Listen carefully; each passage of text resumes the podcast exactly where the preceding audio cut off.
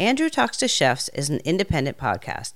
For current and past episodes, Andrew's blog, contact information, and more, please visit AndrewTalksToChefs.com. To support us, please visit patreon.com/AndrewTalksToChefs. Enjoy the show. Andrew Talks to Chefs is brought to you in part by San Pellegrino Sparkling Natural Mineral Water. For more than 120 years, San Pellegrino has been inspiring people to savor life and tasteful moments around the table. As chefs and restaurants have evolved worldwide, San Pellegrino has always been there to complement the food they serve, the moments they create, and to support them in both good and challenging times. Learn more at sanpellegrino.com. I'm Massimo Bottura. This is Amanda Cohen. This is David Kinch. This is Mike Anthony. This is Huni Kim. This is Amanda Freitag. This is Richard Blais. This is Paul Kahn. This is Curtis Stone. This is Stephen Harris. This is Misty Robbins. And you're listening to Andrew Talks to Chefs.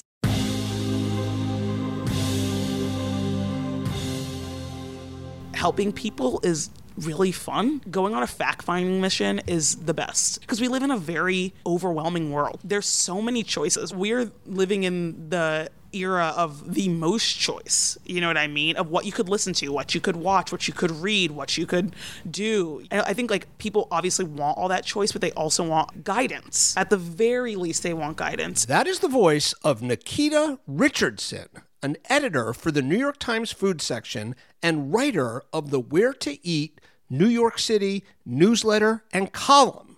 Nikita is our guest today on Andrew Talks to Chefs. It's gonna take a prolonged arrangement of the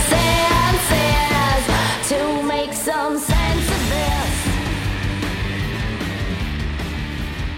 Hi, everybody. Welcome to the show. This is Andrew Talks to Chefs. I am your host, Andrew Friedman. Our feature guest today is Nikita Richardson, a fellow writer. Many of you may know Nikita's work. She previously has been on staff at places like Bon Appetit and Grub Street. Currently, she writes the Where to Eat New York City newsletter and column at the New York Times, where she is also an editor. I will properly introduce her in just a moment. Before we get to the interview, just a few quick pieces of housekeeping. First of all, I want to remind all of you young chefs and cooks out there that the San Pellegrino Young Chef Academy competition application process is open. It has been extended. It was going to end at the end of May. It has been extended to June 30th. That's a little more than a month from now. If you are a chef or an aspiring chef under the age of 30, I would strongly encourage you to visit the link on the episode page for today's show at AndrewTalksToChefs.com and read up on the competition. Again, as I mentioned on our last show, I covered the previous iteration of the North American finals, which is now the U.S. finals, a few years ago, and I was super impressed by the candidates, some of whom I've stayed in touch with, and the program overall. Yes, of course, I have to acknowledge San Pellegrino is our promotional partner, but that is my honest feeling about this opportunity. I really do think it is well worth your while, and I would encourage you to visit that link at today's episode page, read up on it, and possibly throw your hat into the ring. I think it's a great experience. Even just making it to the finals in New York, I think, is an amazing experience. So I would encourage all of you to do that. Second of all, I just want to apologize to listeners. I vanished on you guys for a while. I'm sorry about that. I've mentioned this before. I'm wrapping up a book that I'm feeling really good about, and I'm trying to do the very hard, lonely work of sticking the landing. I've barely been leaving my house for the last several weeks. I'm also planning my return to New York City. We have found an apartment. I'll be living in downtown Brooklyn, just a stone's throw from my old apartment, by midsummer. I'm getting my kids ready for prom and their upcoming departure to college, our twin children.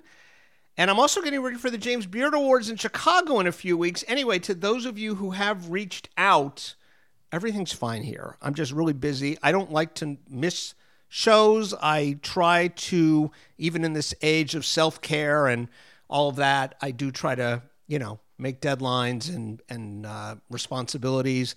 And I'm sorry I haven't posted more often. I do have a couple of interviews banked. I expect I'll be dropping one of those next week. and one the week after, and so on. So hopefully back on track. But for those of you who have reached out again, I appreciate your concern. I'm doing great. I'm just busy, busy, busy. Speaking of the James Beard Awards, if you are based in Chicago or will be visiting for the Beard Awards, on the day before the awards, Sunday, June 12th, I will be in person in Chicago moderating a panel conversation about how the industry can work towards making motherhood a non-issue for hospitality workers.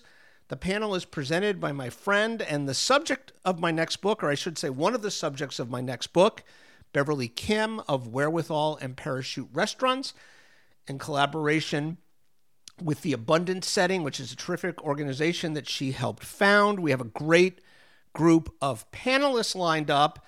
That does take place in the mid-afternoon on Sunday, June 12th. I will link to where you can get your free ticket on the episode page for this show. And if you are a listener and you do come to that talk, please, before or after the panel conversation, say hi to me. I'd love to meet you.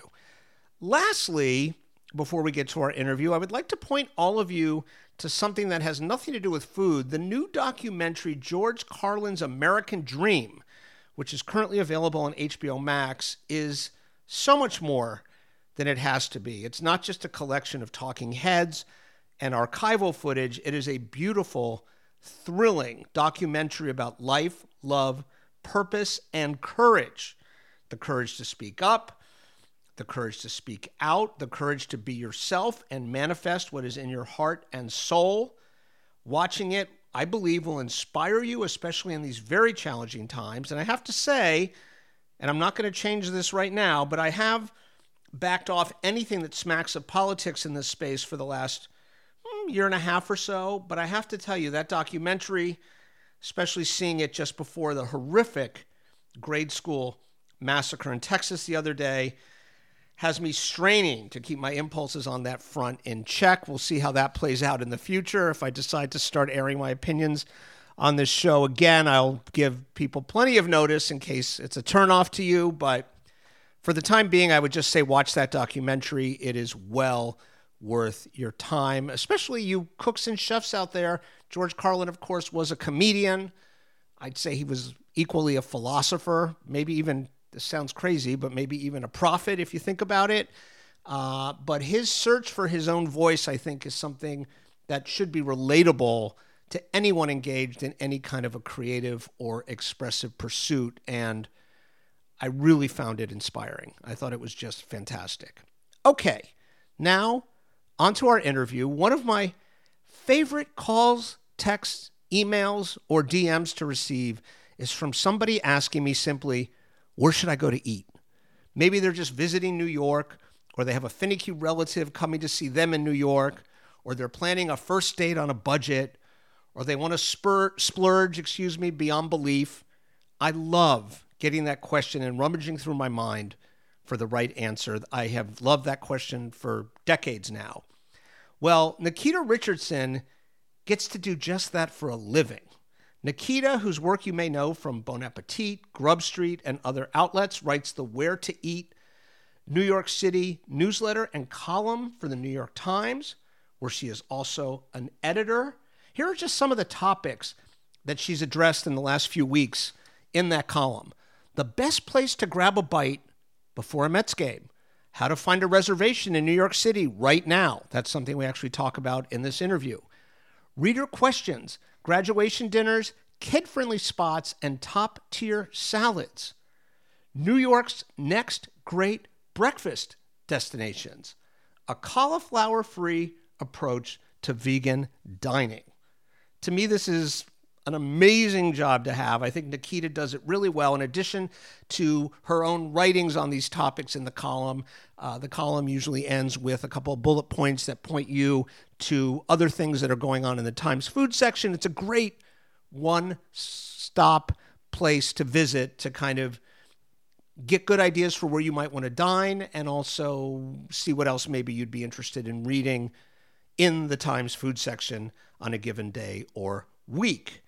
Obviously, Nikita isn't a chef, but we do have writers on this show from time to time. She's also someone whose work I've enjoyed for a few years, and so When the PR folks who work with the Times reached out to me about booking her, I jumped at the opportunity, in part, to be honest, because she and I had just never met, and I thought it'd be great to meet her. I like to know my colleagues and people whose work I admire. So that was part of my reason for booking this interview. We had a wonderful, free-flowing conversation about restaurants, about recommending restaurants, about restaurant and kitchen culture and related subjects. And of course, as we do with most of our guests here, I got her to also share her personal story and how it led her to this very unique role at this time. We do mention an article in passing that she's written both at the Times and elsewhere, and I do link to those actual articles on this show's episode page at AndrewTalksToChefs.com.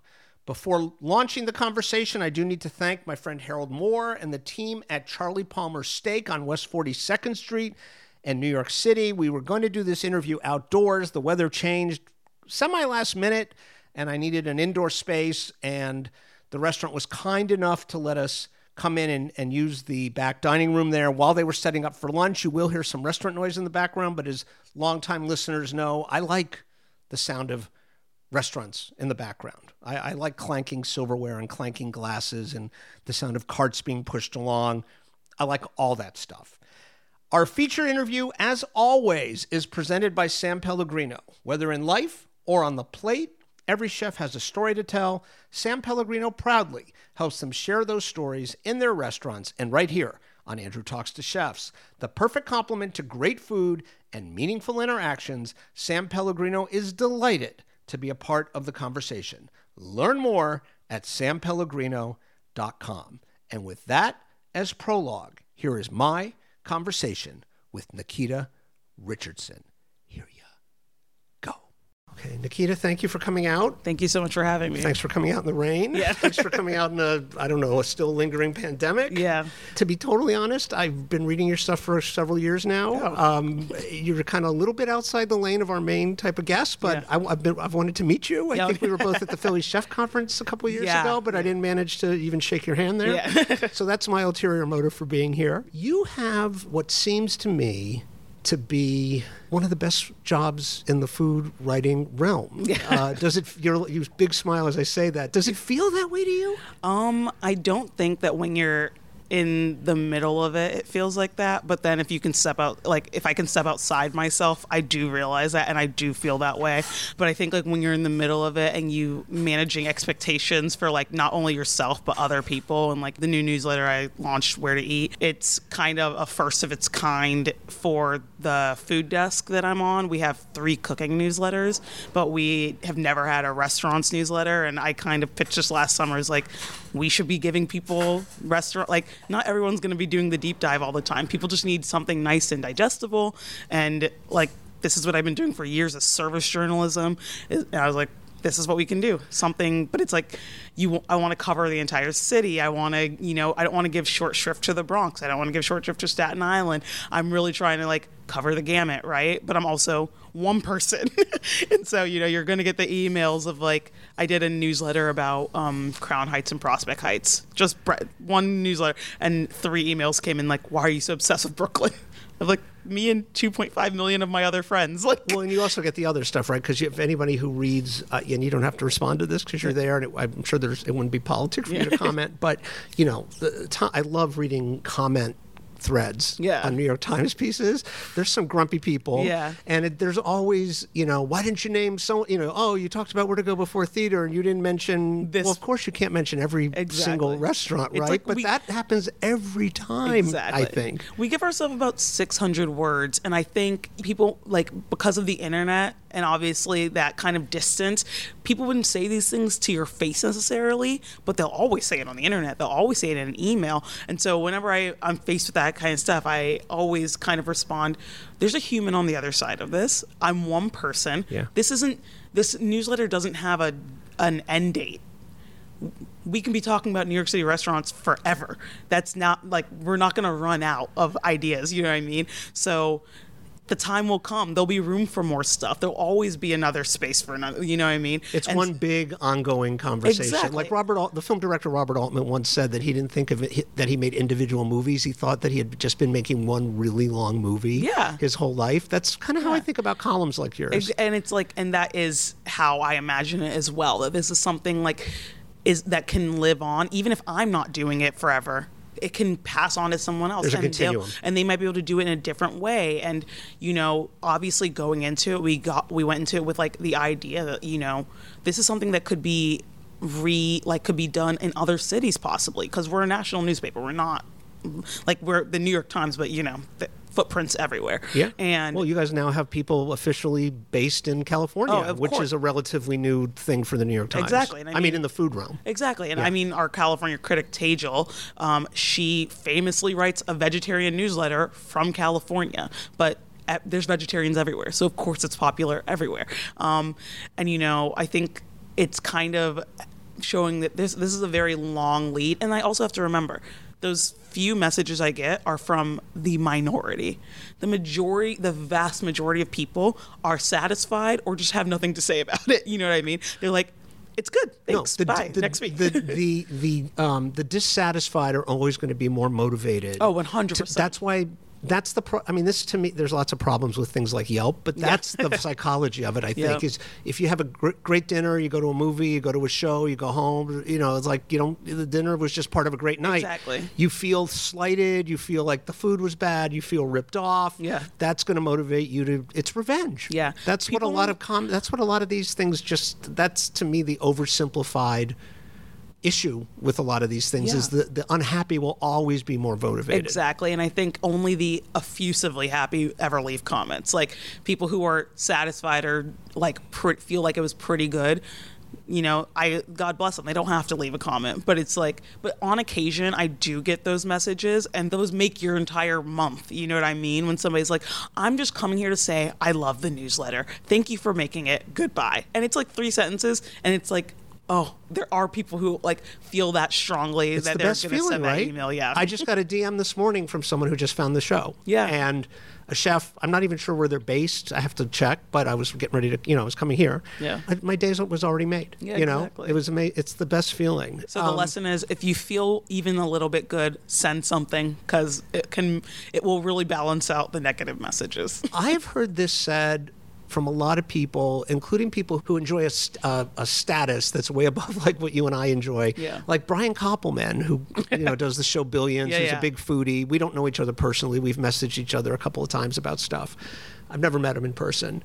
But he's on Twitter not long ago said, you know, if there's someone out there who's doing something that you enjoy in the realm of writing, creativity, whatever, tell them. You know, that may feel weird. You may not get an answer. You may not get the answer you want, but most people, you're going to make them just feel great. Exactly. I want to go back to what I first said, though, about this job. You, in response, said, you know, readers don't always want the deep dive, right? But I feel like one of the amazing things about a lot of people who are food writers have maybe applied or thought about applying for a critic's position. Yeah. Okay. To me, you also are spared the deep dive. Like you get to write about a lot of places in very short form, but you don't have to make 3 visits to a bad restaurant. Yeah. Things like that, right? Yeah. I would imagine that that's really cool for you. I think that is. This is not a criticism role, and I'm actually thankful for that. Like, of course I'm not, like, if there's a place that was bad, then I just won't write about it, right? So I have that privilege, and even most critics have that privilege too. They usually don't write about some place unless it's so bad that, you know, like Pete writing about, you know, Guy Fieri's 11 Madison Park going vegan, right? Yeah. Like he wasn't satisfied with it. No one's ever been happier that there weren't stars. Right, exactly. than that restaurant on that day. Very much possibly. But, you know, it's one of those things where it's like the style of eating I'm doing is not a lonely critic's life. Like I go out with a friend or two. We order most of the menu, and I get that one and done. And if I find it, and I take my notes and I take my pictures and keep and put that in my mental Rolodex, but I get to like push on and move to the next one, because this isn't the platform where I'm trying to tear apart what a restaurant's meaning is. It's more for the casual diner, which is a lot of people in my age range. I'm 32, and you know, people who are like, they just like to go to new places. They kind of want to know what's good. They don't necessarily, you know, it's kind of like when you think about the Pitchfork model. You can say this album is good or this album isn't good, but people are going to like what they're going to like, right? And that's kind of always been my approach to recommending things. As long as you're not getting people very actively bad recommendations, I don't have to paint anything with a very tiny brush. I can go broad strokes. Right. It doesn't all have to be life-changing, exactly. Bring a tear to your eye. And really just highlight what I enjoyed the most, right? Like, this place had the best of this. And I think that's what made it stand out. You know what I mean? This is the thing that I got there that I really, really enjoyed. I don't need to put down the thing I didn't really enjoy, because there was one thing I did really enjoy. And there's a million reasons to go to a place that are not just the food. Sometimes it's the place that's in your neighborhood. Sometimes it's the place where you just need like to go somewhere with a group, a big group, and you want to make sure that like everyone's gonna have a good time, and you're not as the meal isn't then like your only priority. You have several other priorities, and I think that when that's the kind of thinking I'm going into it with, the idea of like, how do I make this place work beyond just the food is good for a diner?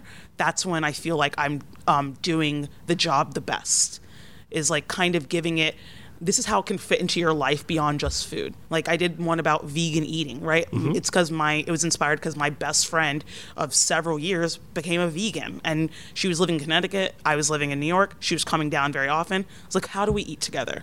And even though she is no longer a vegan, she's still vegetarian. And I'm like, that's my person to go for vegan dining. And so because of a friendship I had, I just changed my way of dining to vegan dining, and I started going out to a lot of places that people might dismiss as like, vegan dining, is that even good? Actually, vegan dining is in its golden age right now. Like, we're in the best vegan dining we've had. And it's like, but you wouldn't know that if you're not a vegan. You might not seek that out. But it's like, I say, seek it out. It's actually so good. It's worth seeking out, whether you are an omnivore or you're not. There's something for everyone in vegan dining, regardless of whether you're vegan. Yeah. And I think like that's where you need people to like feel excited to like go outside their comfort zone, you know? Well, there is also, I mean, it's an obvious thing to say, but I've been eating I have this thing. I eat very healthfully at home. And then when I go out to dinner, I do whatever I want. Yep. But the byproduct is when you start eating healthfully at home, you just automatically stop wanting certain things. Yeah. Like, it's rare that I actually crave a burger. I used to have, like, once a month I would have that moment, you know, yeah. That moment of, like... when you need the iron. Where you think about it for days until you get it. Yeah, like, yeah. I used to have that. That rarely happens now. So sometimes when I go out, I'll go to a vegan, vegetarian restaurant, I'll order the vegetarian main course that yeah. A lot of people have now. You feel less full at the end of the meal. Yeah. You wake up feeling better the next day. Yeah. It's just a fact. It is worth working it into your kind of repertoire as an eater, I think. Exactly. And I feel like I was kind of in the same camp of like, you know, doing gut-busting meals all the time. But like, no, I just want fish. You know, the occasional chicken, but I'm kind of off roast chicken because so many restaurants mess it up. That's one of my, I don't even know, that's one of my pet peeves right now, is how many, there's always chicken. And when you have bad roast chicken, it's just so disappointing. I had very good roast chicken at Lalu recently, though, so I was very happy about that in Prospect Heights. I think it's like one of those things where you're like, I could do this all the way and have to die, but you don't have to. You can go out and eat and do the like, still eat a great vegetarian main, like you said, or a great fish dish, and like being able to walk after that is kind of amazing, because it's not sustainable to do it every, and like any critic will tell you that it's like they're putting their bodies on the line.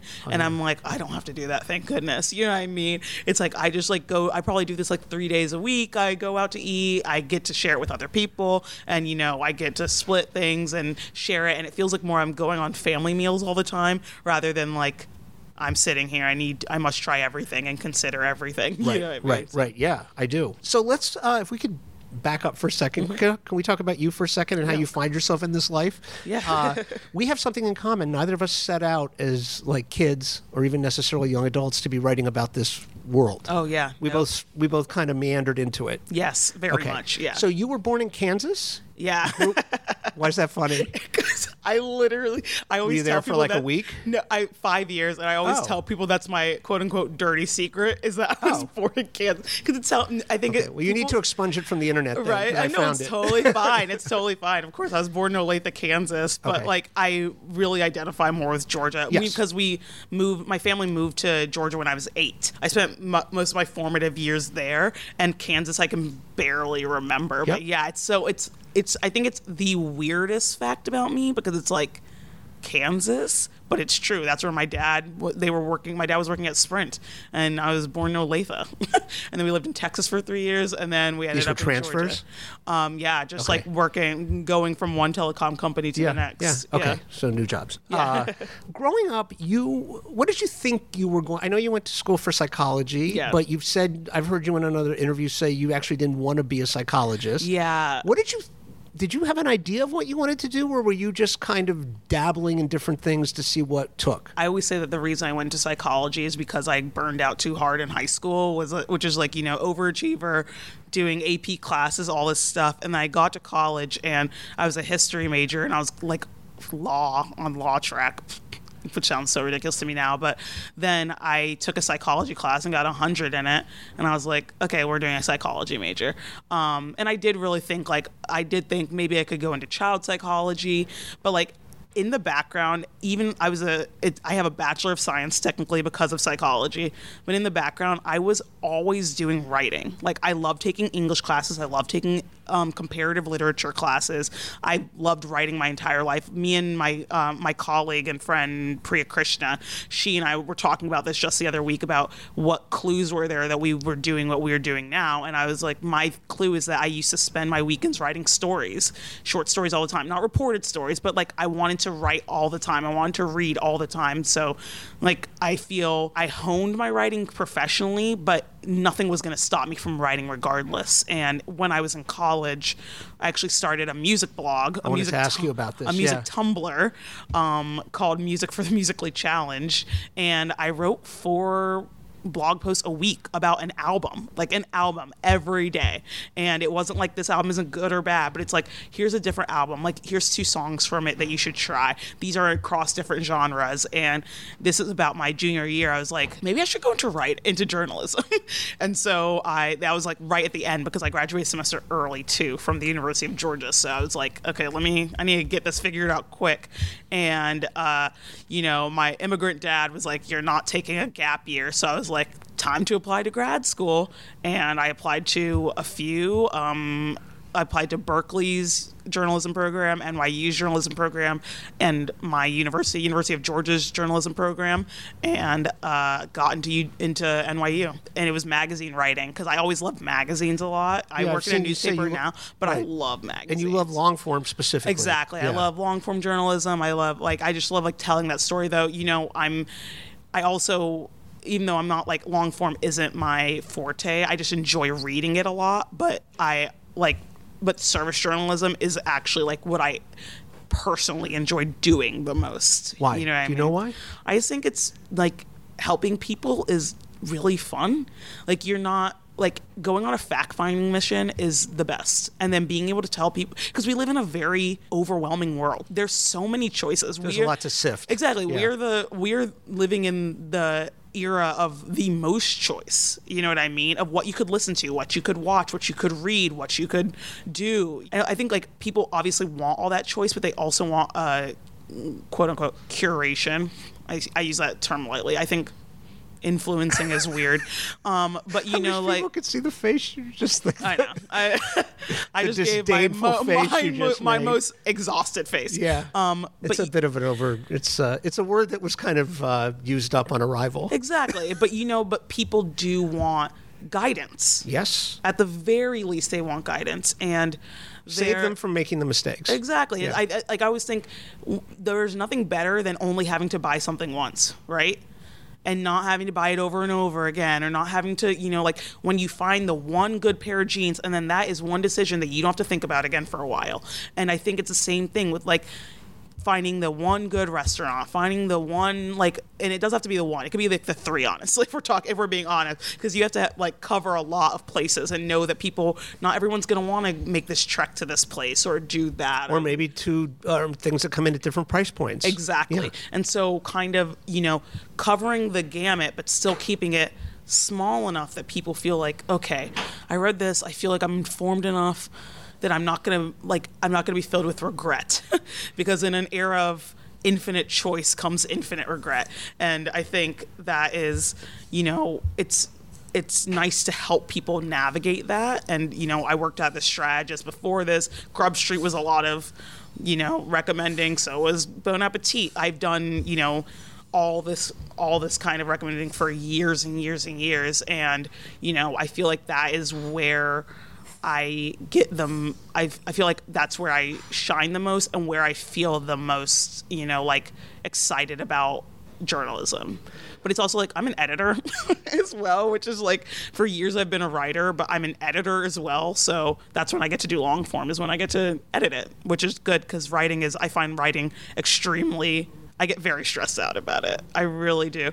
Not writing this column, actually, because it's just 600 words, but like reporting and talking to a million people, all that, I always found it extremely, you know, overwhelming. And it's actually when I came to the Times and, you know, met people who love reporting, that I'm like, good thing I'm not a reporter anymore. Like now I get to report what I like, a story that I feel extremely passionate about, like food in The Sims. But, you know, like I get to, the column isn't asking me to, the reporting I do is my own perspective. I get to kind of just write from my own perspective, and that's really nice. You know what I mean? It's the truth is only insofar as I experienced it, which is very, I think, freeing for me as a journalist. I think like being a reporter, there's a lot of moving parts and a lot of like, you have, especially when you're working at like the Times, you have to be so careful with everything, and you really like, there's very little room, if any, for error. And I feel like with a column, it's just a little more like, it flows a little more. Well, you also, I would think, first of all, you just mentioned the Sims piece. I'm sure a lot of people listening read it. I will link to it if we start talking about it, yeah. Especially as somebody with a teenage daughter who loves the Sims. It could eat up the whole interview, but I will link to that. I recommend everyone listening read that piece if you haven't.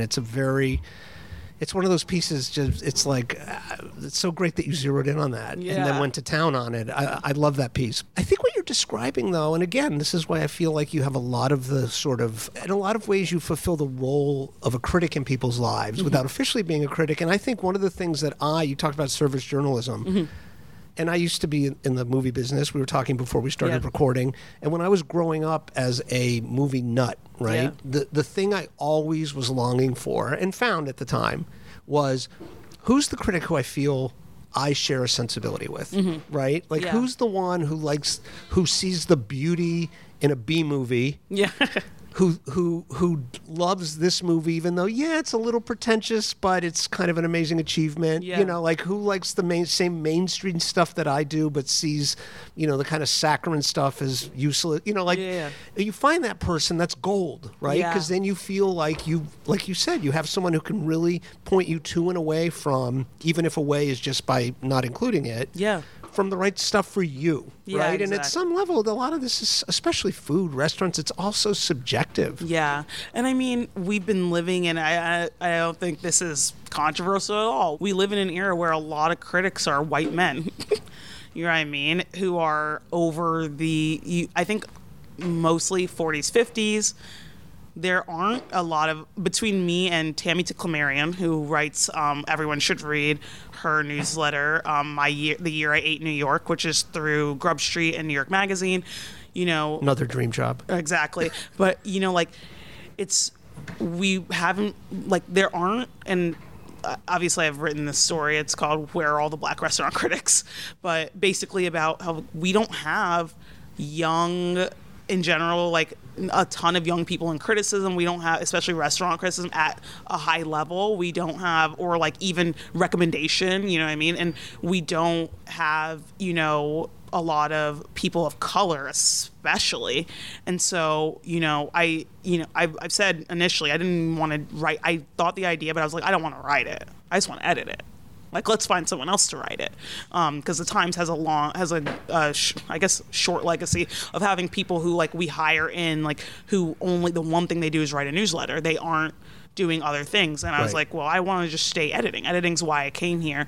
But then Adam Platt, who's the critic at New York Magazine, he does a food class at NYU, and he was like, well, I'd love for you to come talk to my class. And every year he has me discuss the Where Are All the Black Restaurants Critics story. And I was like, I read it and I was like, wow, I could be that change. I could actually be a black person in a position of, and it's not as if these newsletters are all every week is like, this is what it was like for me to eat as a black woman.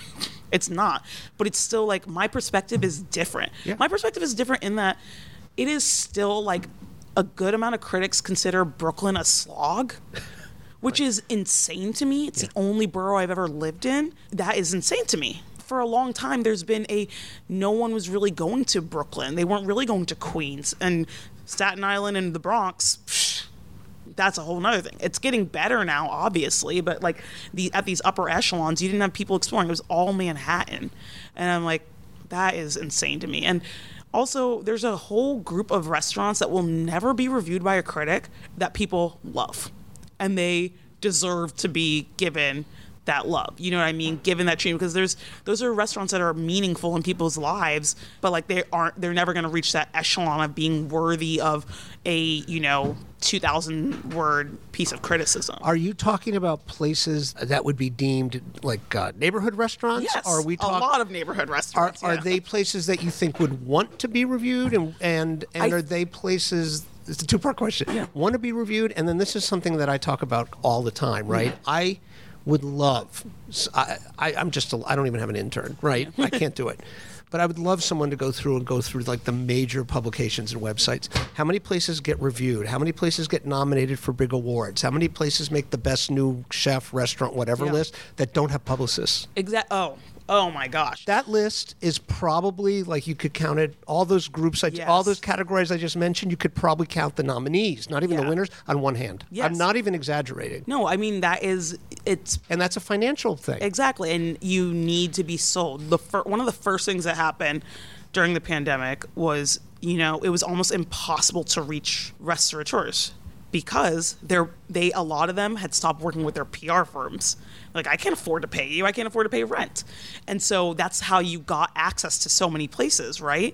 I mean, you think there's a whole level of people who don't do PR, maybe do their own PR, and they will never get the attention unless somebody is there. To this day, one of my favorite restaurant discoveries I ever found was a restaurant I walked by. I was like, this place looks new in Bed-Stuy. It's now closed, unfortunately, because the pandemic was a hell of a thing, you know what I mean? But it was I just walked by it. I walked in and it was a young woman who's like, oh, I'm Mexican. I'm making the food that Mexican people actually eat, which is not all this gut-busting stuff. It's actually more vegetable forward than you think. And I am bringing that to people of Bed-Stuy. This is a different kind of Mexican food. And I was like, wow, she didn't have a PR person. She wasn't getting on any lists. And I was I only discovered her because I was invited to a friend's party and passed this place on the way there. And those are always the best places because you feel the most, I'm not, it's not patting myself on my back for walking in my neighborhood and discovering someone. I use quotes around discovering, but but that feels like the real work, right? Is when you are not going out of your way to just follow whatever the PR people are. Honestly, at this point, I pretty much ignore the PR emails, you know what I mean? Though I understand the work. It is, I feel like people are obviously very, very dismissive and mean about people in PR, but ask yourself why. They're young women and young women doing really hard work when their job is to promote restaurants. You know what I mean? But it's like, so it's a very complicated thing. I'm not like putting down the practice. It is what it is, and people need PR because not everyone knows how to communicate or sell themselves, which is what I learned in journalism, obviously. Actually learning how to communicate is very hard. And it's a muscle that you need to have or hire someone to have. And, you know, but at the same time, you realize, think of what percentage of restaurants in Queens and the Bronx have PR? No, I'm saying, but by and large, your attitude is rare. Yeah. It's not exclusive to you, but it is rare. And I feel like, I just think that is behind so much of the discrepancy out there and who gets attention and who gets recognized and who gets elevated. Is people who start the game with enough money. I mean, we were talking before we started recording. That's how I got around the food business. I was a publicist in the 90s. Yeah. That was it. I mean, that was how people heard about restaurants, you know, and it's only more so now. Yeah. And I just think it's I don't know, it's easy for me to say I don't have a job at a blog, at a website or a magazine or a newspaper. Yeah. I'm not doing the legwork. Yeah. I mean, you do it, but I know it is hard for people to stay current. Yeah. I think it is a useful thing, certainly around an opening. Yeah. But I think what you said, I think a lot of people do beat up rhetorically on publicists and I saw this firsthand back when I was doing it. A lot of times the owners of these agencies are just out chasing new business, and they throw these new junior people at accounts. Yeah. And they don't teach them how to really deal with a journalist, or like I get pitched things that you're like, why would you? I have a show called Andrew Talks to Chefs, you know, and people pitch me like it's mezcal week. Now I love mezcal. Yeah. There's nowhere I do anything that I can do. No one would hire me to write about mezcal. Yeah. And I used to politely respond, and now I just erase them, or I block the people. That's their job, right? But nobody's taught them. Exactly. And you know, like I have in one time in my life did like a PR, you know, conference where it was like PR people asking like, how do I pitch you, right? Which is like, we should be teaching everyone how to pitch, whether you are a PR person or a freelancer. And it's like, because that's another art that you need to learn, is how to pitch somebody. And it's not even about getting them to write about you, but to get them to even open the message. Right. Because to engage. Exactly. Yeah. And we have a where to eat at nytimes.com email address, and it's open. Anyone can email me. And, you know, it's one of those things where, you know, it's like, have you read this? You can tell when someone's read it or not. And this goes for ever. Have you read it? Have you not read it? If you haven't read it, then then you're never going to be able to pitch me correctly, because you don't know what we cover. Right. That's 101. That's the basic. Yes. And that's literally, if anyone who even tries to get a journalism job, they say, have you read the publication? Because you're going to have to do an edit test, and they're going to say, do you know how to pitch us? Do you know what we've written about in the last 5 years? Do you know what we aren't interested in? Yeah. Do you know what we are interested in? And, you know, and if you don't even know that, then like, that's you're already on the wrong foot. You know what I mean? Yeah. I think, at least. So, you come to New York for graduate school. You mentioned you looked at schools elsewhere. Yeah. Thank God I got down. Thank God I'm in New York. Well, you may have just answered the question. Yeah. But you seem to me, from afar, like the quintessential New Yorker. Right? You proudly live in Brooklyn. You have this job that involves, you know, this is like a woman about town job, right? It's a cool job. Yeah. It just is. But you don't seem, from everything you said up until NYU, that you were one of these people like I was, who had their like sights set from the time they were 5 years old on, I'm going to be in New York. Like I would see it in the movies and think that's where I wanted. That wasn't you. I think the reason that is because I used to come to New York a lot as a kid. So my dad is from Long Island. He's an immigrant from Aruba, but he moved to Long Island when he was 14 years old. And he lived in New York City, or like in the New York area, I would say metropolitan area, mostly on Long Island, until we moved to Kansas, or he moved to Kansas and I was born. But we used to come up to New York like every once in a while. I came for the first time when I was like 1. I came again when I was 8. Like that was my first, me and my dad came, just the two of us, for my for my... We are in a restaurant. for my birthday. And, you know, we just did the whole thing, just me and my dad, and went to, like, the Statue of Liberty, went to the Museum of Natural History. I said, when we were, before this interview, I was like, in 2005, I came when I was 15, and we went and saw Sweeney Todd on Broadway. You know, I have family who lives up here, so...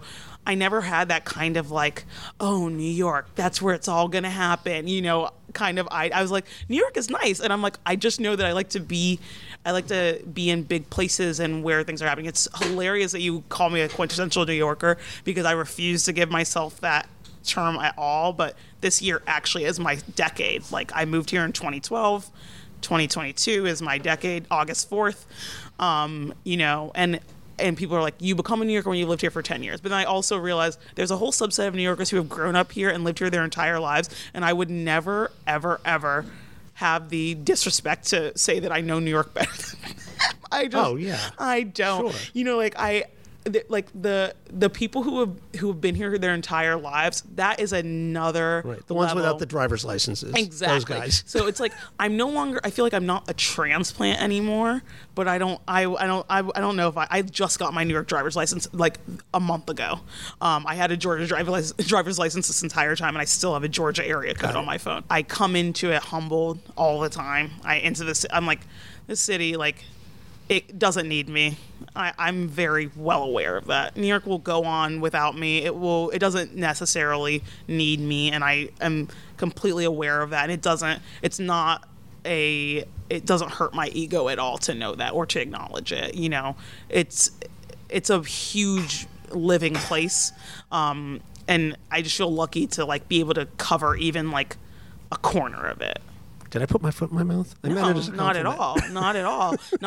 I think. But I appreciate everything you're saying. Not at all. I think it's just like one of those things where I'm like, I feel extremely aware of like feeling like a guest. I serve at the pleasure of the city. You know, that's a very humble attitude. Yeah, that's great. All right, can we talk about some of the? Oh, I'm sorry. Before we do this, I want to talk about some of the stuff you've posted recently or published recently, because some of it is also in print. But can you just tell? Because I think it's a charming story. I don't know what the assignment was, if it was a term paper, I don't know what it was, but the Blanca story. Wow. The Carlo story. Yeah, that's so funny. Because this was sort of, right, this was kind of your portal school into the food realm. Yeah, but I was in graduate school. So basically, in my second semester of graduate school, I had a rough first semester. I did not know how to write like a journalist. I knew how to write like a blogger, and I didn't know how to report or anything like that. I had a really rough first semester, and then second semester kind of like everything fell into place, and I took it was called Eating New York. It was a food writing class with my teacher, Merrill Gordon, who runs the NYU Magazine journalism program, and she took us all over. We went to dim sum in Chinatown. We got to have like breakfast at La Bernardin, like not like a very like a tea and like crumpets type breakfast, nothing like real. And then we had to write a profile of something or someone. And of course, when I moved to Brooklyn in 2012, the only thing anyone talked about was Roberta's. So I looked up the chef, Carlo Miraci, and I said, let me try and email him. I wonder if he would let me profile him for my journalism class. And so I emailed him, and he very graciously said, yes, absolutely. He's like, I went to NYU, so I feel like I can't turn you down. I mean, to this day, like, it blows my mind that you would let like a 22-year-old upstart who'd lived in New York for under a year come. I interviewed him like twice in his restaurant. He let me watch service at Blanca for my story, and I think the story is about like 2,000-3,000 words, but like I interviewed his dad. I interviewed people who worked for him, and like, yeah, it's funny because it's like the story only exists like on like my website from that time, but it's like I was literally talking to somebody about this just last night. I was like, if I had more gumption, I had a good editor, it could have run somewhere. Like it could have been, especially like, then, right? Because that was a hot ticket. Yeah, it could have been like a Grub Street profile, maybe. 100%, you know what I mean? Not that it was written in that way, but I was like, that was an insane interview to get. Yeah, you got amazing access. and as a 22-year-old.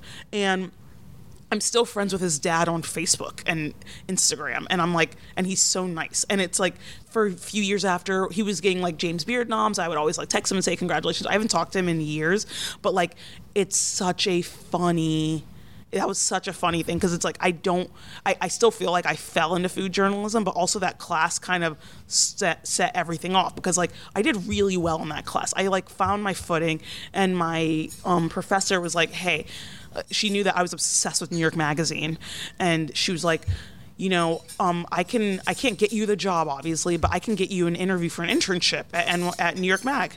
And I got that job. So summer 2013, I was an intern on the print magazine for New York Mag. And then I stayed on and did digital interning for the fall of 2013. And then, you know, I went to other places for a long time, but 5 years later, I was working at New York Magazine at Grub Street. Though when I got hired, my editor did not know I'd been an intern there years ago.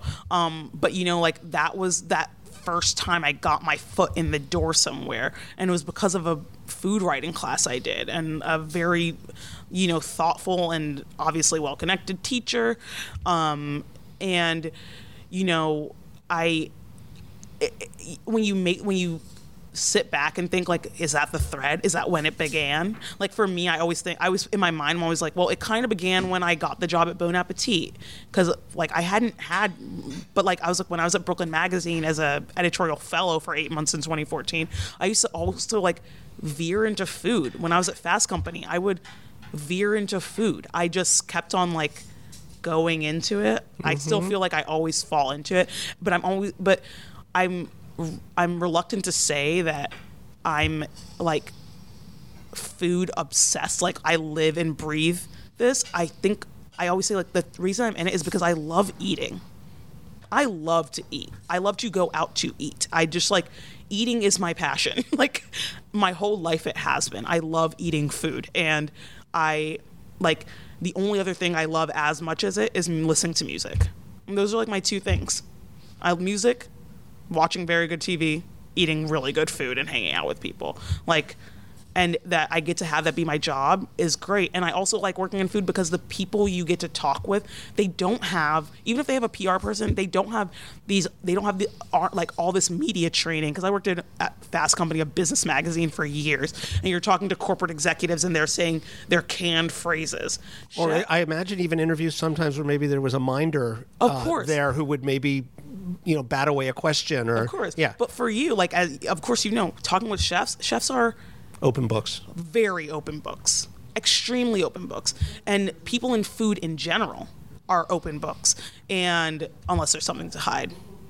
And and you know, like, right. They're, and so it's like you're in this, that's the journalism, and be like, but what are you hiding? Because right. I also have a whole thing lately too about, like, you know, obviously 2020 exposed a lot of wrongdoing, a lot of people who worked down the line being like, I was abused in this work environment, and with chefs who for years have been getting unbridled praise, you know what I mean? And I think, like, in food we got to think twice now about who we worship and who we give all this press to. Like, okay, yeah, they're great, they make great food, but how do they treat their employees?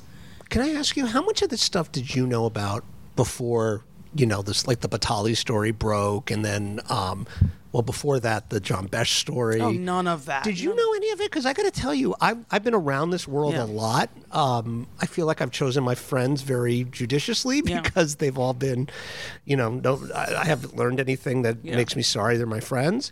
But I never saw any of this stuff. And this is a very dated joke, but I always say it must have been like Hogan's Heroes when I came around, and they would, like, you know, put the bunk bed down and turn the credenza around. Yeah. Like, I never saw.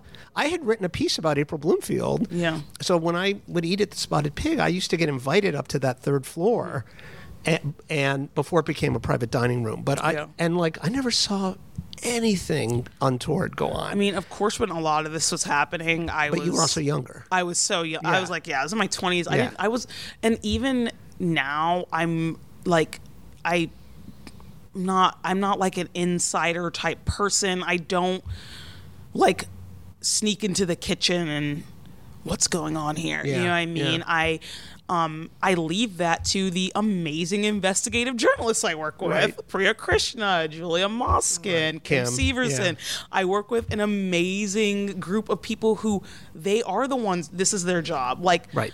My job is to say, if you bring me this story as an editor, I believe you, and let's get to the bottom of it, right? So, and I think like the general inkling is just like not just taking people at their word. Like even if you are not, everyone has like something that like they are not advertising all the time. So like you should treat everyone with that like tiny little grain of salt that like not everyone is perfect. You can only know someone so much, you know what I mean? And just hope that you come out on the other side not hearing it. Like my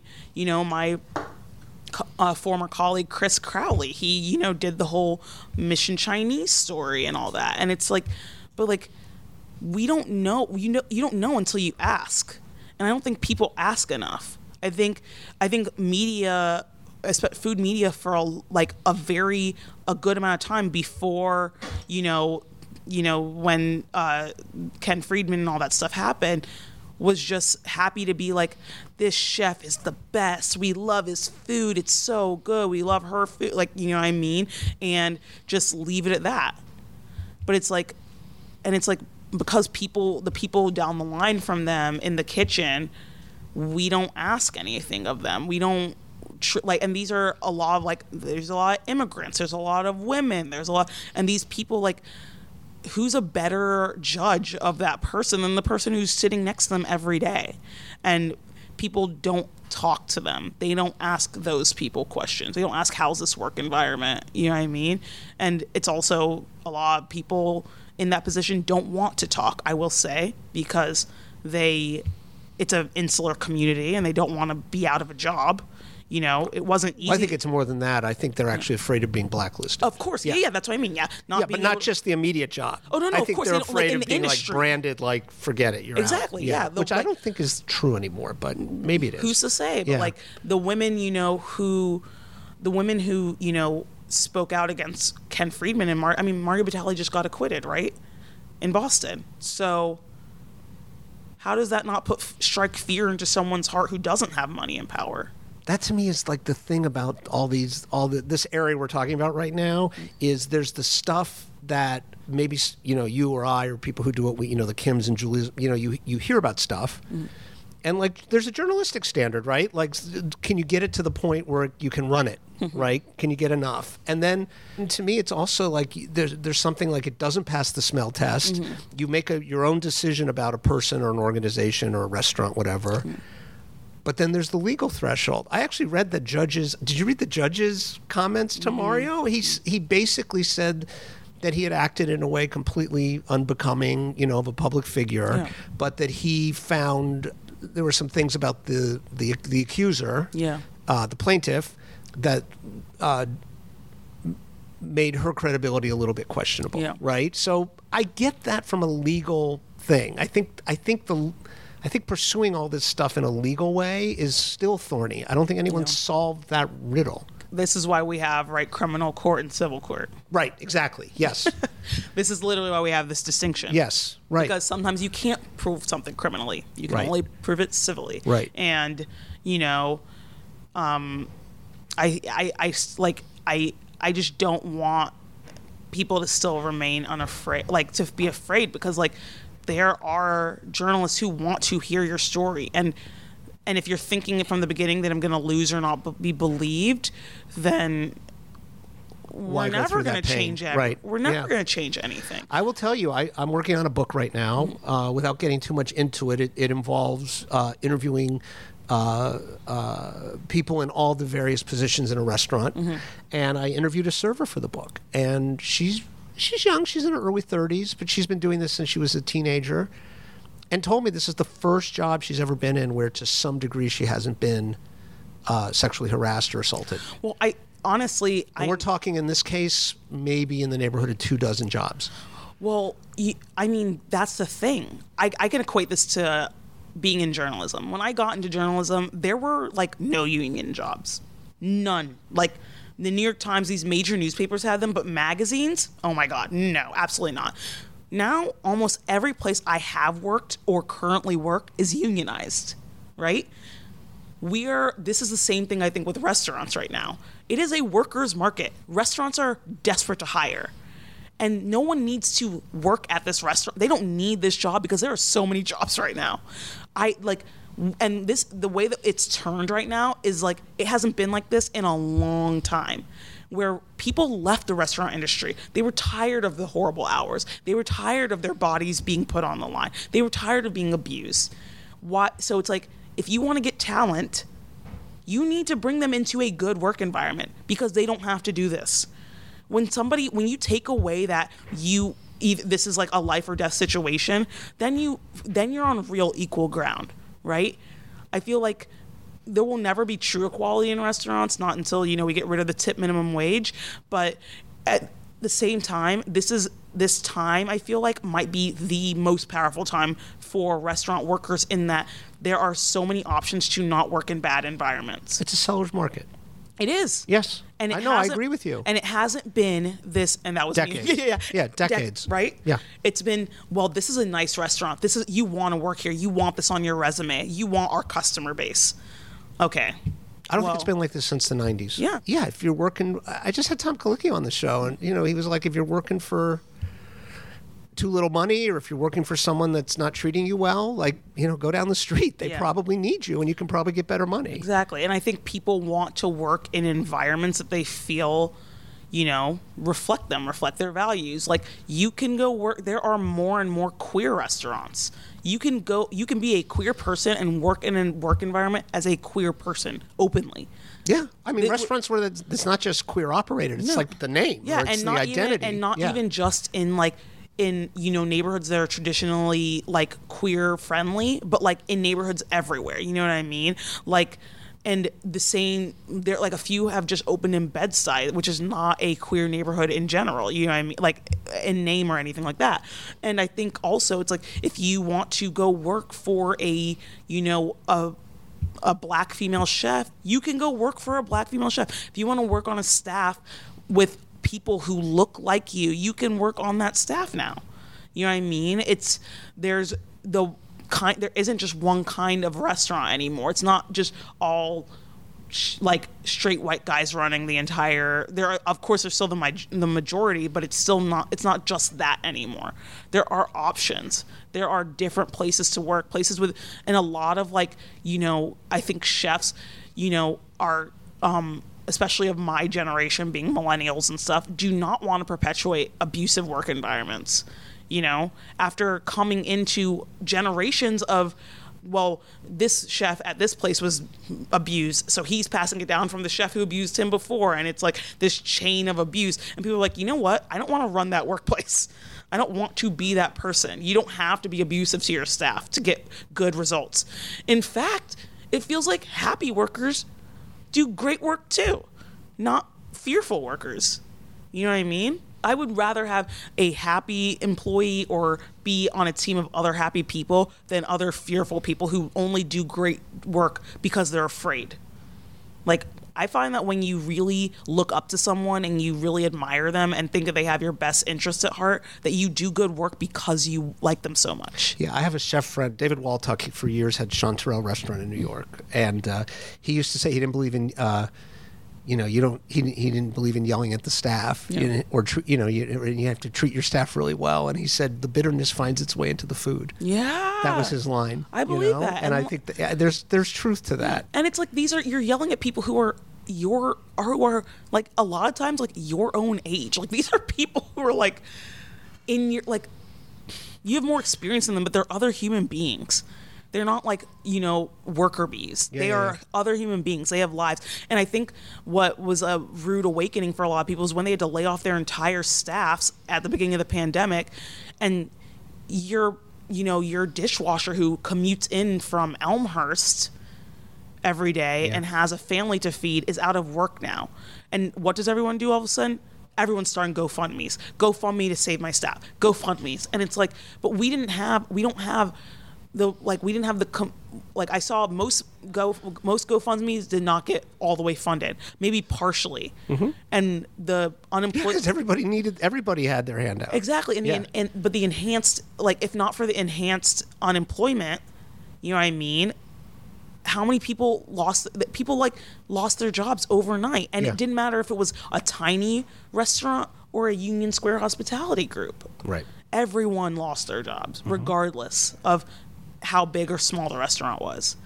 And it's like, we're all in this. Like, this is, it only works. And I think also as a diner going through that, your only wish is to have people to come out on the other side hoping that your favorite restaurant survived. And a lot didn't. But, like, we're lucky that the ones that did. You know what I mean? A lot of people could have just hung up their jackets and said, I'm done here. I don't want to. And right. The people who did, I respect that. I totally get it.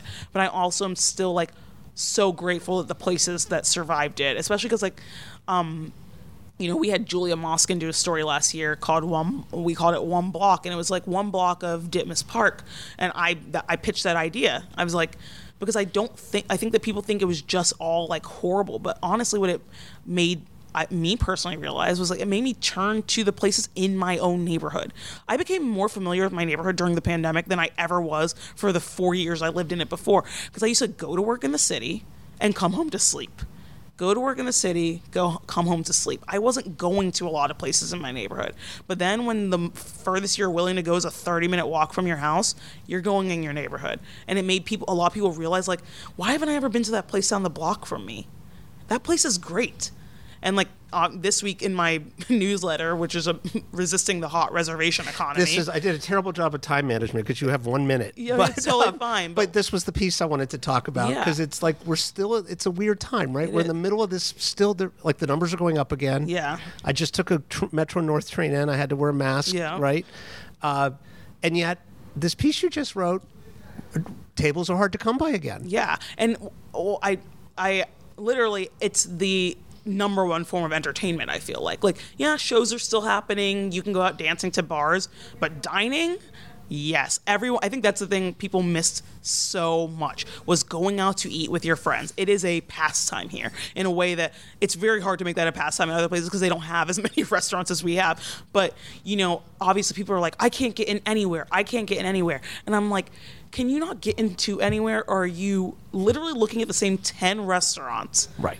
Or and you can't get into Chisiamo, you can't get Damaca, into Bonnie's, you can't Cote, right? Right, exactly. Yeah, right. And here's the thing: I love those places. God bless them. They will be around, all right.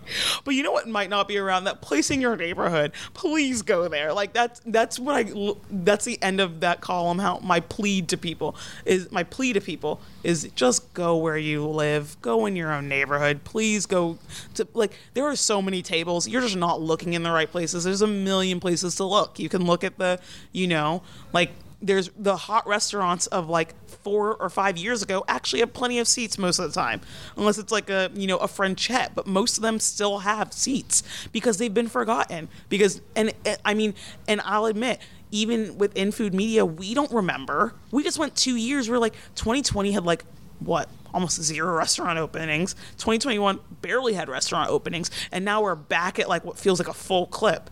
And, you know, it's like, I feel like I'm playing catch up. Catch up. Yeah. I'm going out to places. And I mean, before this job, I never felt like I was given the, you know, go ahead to go to restaurants that I'd never tried before. Like, you know, unless I was going to write a story about it. But now I have carte blanche to finally go places. So I am learning with my audience. You guys, I'm going out to the same places. I am going out to these places for the first time in a lot of times. There are places that have been around for a while that I've never been to, and I'm going out to them now because I didn't have money. I didn't have anything. Like, I wasn't able to, and it's hard to go out everywhere. So, especially because prices are up, as they should be. It's fine.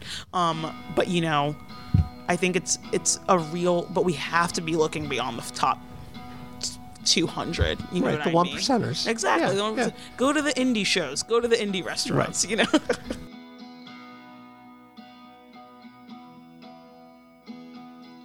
And that is our show for today. My thanks again to Nikita Richardson. And again, I would urge you to read and subscribe to her Where to Eat New York City newsletter and column at the New York Times. Andrew Talks to Chefs is produced by Table 12 Productions. The show is written, booked, edited, mixed, and hosted by me, Andrew Friedman. If you are able to support us, we ask that you do that by telling a friend about the pod, posting about the show on social media, or rating or reviewing us at Apple Podcasts. All of those things help people find us in an ever-increasing podcast field. Our thanks, as always, to After School Special for our music. Please check out their album, Double Barrel, Single Entendre, on iTunes. Please follow us on Instagram. The handle there is @ChefPodcast. Thank you for listening, and we will be back soon with another episode of Andrew Talks to Chefs.